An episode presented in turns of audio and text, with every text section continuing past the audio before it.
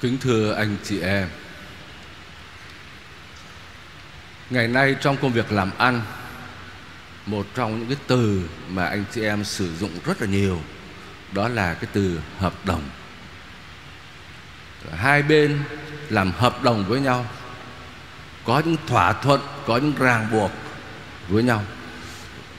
Và mỗi bên đều phải tuân giữ trung thành Nếu không thì vỡ hợp đồng cái ngôn ngữ kinh tế hợp đồng ấy nó ảnh hưởng nó lan sang cả cái tình yêu nữa.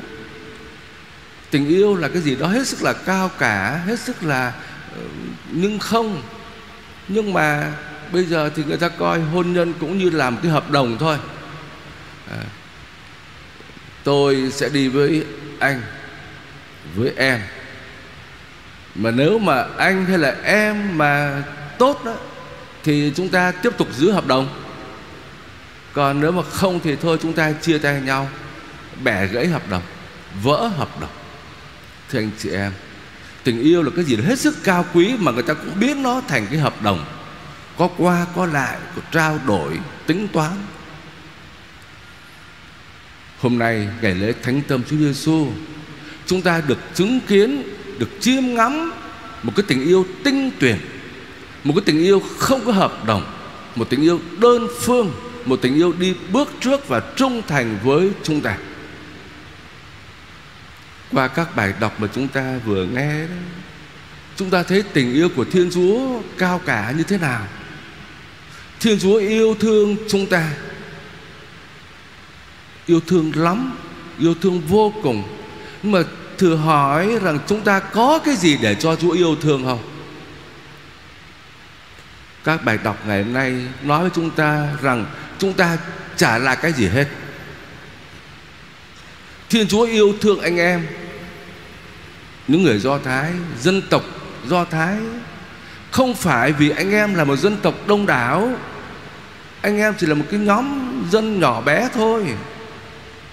Nhưng mà chúa thương anh em bởi vì chúa giữ lời trung thành với tổ phụ cha ông của anh em. Rồi Chúa yêu thương chúng ta. Đâu có phải vì chúng ta thông thái, tài giỏi.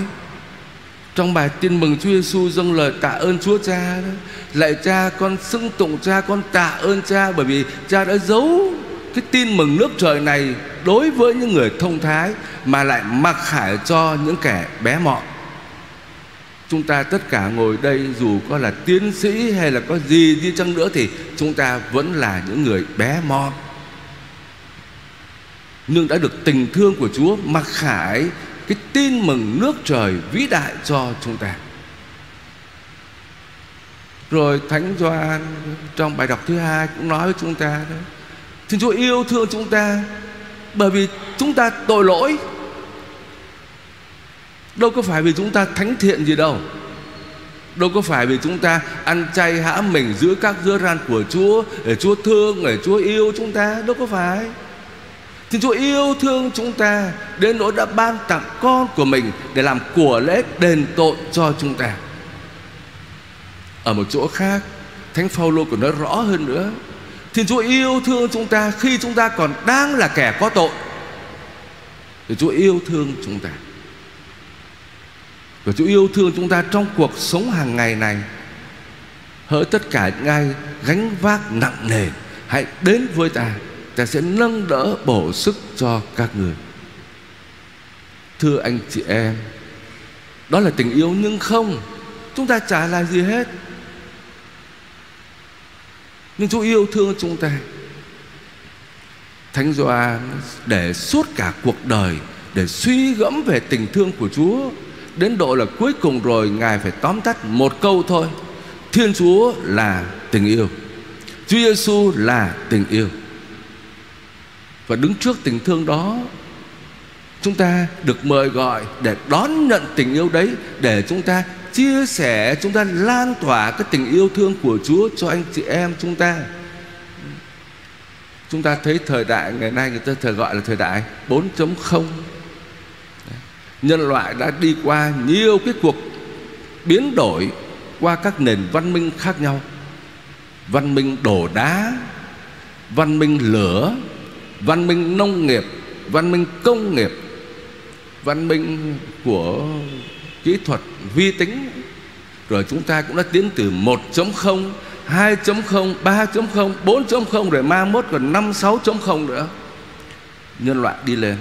Nhưng mà, thưa anh chị em, có đi lên đến đâu chăng nữa thì chúng ta cũng phải định hướng cho cái lịch sử, cho thế giới của chúng ta tiến tới một cái điều mà Thánh Giáo Hoàng Gioan Phaolô thứ hai gọi là cái văn minh tình thương. Chúng ta đón nhận tình thương của Chúa để chúng ta chiếu tỏa tình thương đó cho nhân loại, cho anh chị em chúng ta. Đó là ý nghĩa của ngày lễ Thánh Tâm hôm nay. Kính thưa quý cha và đặc biệt chín anh em tiến chức thân mến. Những lời kinh thánh mà chúng ta vừa nghe đó, Thì hơn ai hết, Chúng ta là linh mục Hoặc sắp là linh mục. Chúng ta cảm nhận được lời đó nói với chúng ta một cách rất đặc biệt. Chúng ta được chọn làm linh mục. Hôm nay chín anh em chúng con sắp tiến lên đây. Chúng con thử hỏi xem, Tại làm sao mà mình được chọn? Cái câu trả lời duy nhất của chúng ta Chỉ là vì Chúa yêu thương chúng ta. Anh em chúng con ngồi đây sắp sửa tiến lên bàn thánh thử hỏi xem có phải chúng ta là những người giỏi hơn những người khác không? Bạn bè cùng lớp với chúng ta, giỏi hơn chúng ta. Rồi đâu có phải vì chúng ta thánh thiện hơn? Bạn bè cùng lớp giữ luật chủng viện tốt hơn chúng ta, đôi khi chúng ta là những người nghịch ngợm phá phách hơn các bạn nữa. Chúng ta chả là cái gì hết. Nhưng mà Chúa đã yêu thương, Chúa gọi chúng ta. Có một cái bài hát thánh ca Mà chắc nhiều người biết đấy. Chúa chọn con như xét chọn một cây tầm thường thôi. Tại làm sao mà xét lại đánh cái cây này? Không biết. Chúa yêu thương chúng ta, Chúa chọn chúng ta. Và cái lý do duy nhất để giải thích Cho cái ơn gọi linh mục của chúng ta Chỉ là vì Chúa yêu thương chúng ta và ngày hôm nay chúng ta được tiến lên. Anh em chúng con sẽ được sức giàu thánh thần. Chúng ta là những con người bé mọn, Nhưng được sức giàu thánh thần Để chúng ta trở thành hiện thân của Chúa Giêsu mục tử. Chúng ta được biến đổi để mang lấy cái trái tim của Chúa Giêsu. Chúng ta đã được yêu trước cho nên chúng ta có cái sứ vụ là làm chiếu tỏa cái tình yêu thương đó cho tất cả những người mà chúng ta được sai đến để phục vụ. Linh mục là hiện thân của Chúa Giêsu. In persona là hiện thân của Chúa Giêsu.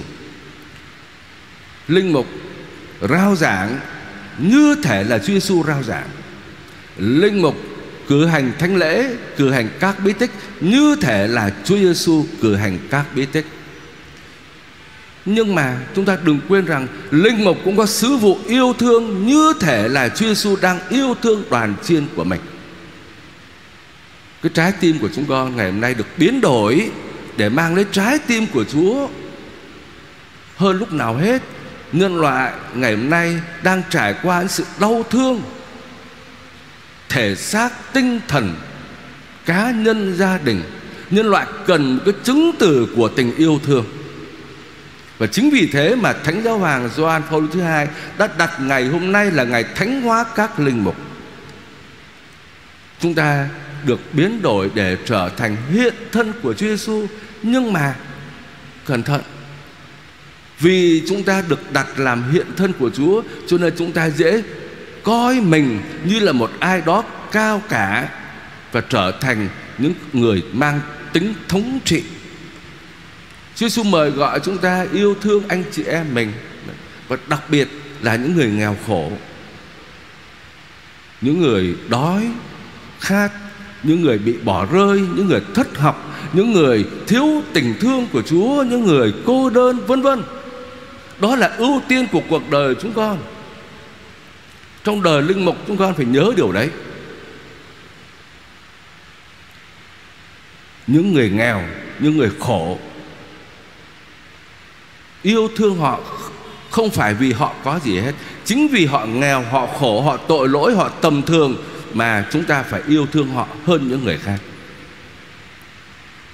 Làm sao để cuộc đời chúng con nó trở thành hiện thân của Chúa Giêsu đối với đoàn chiên?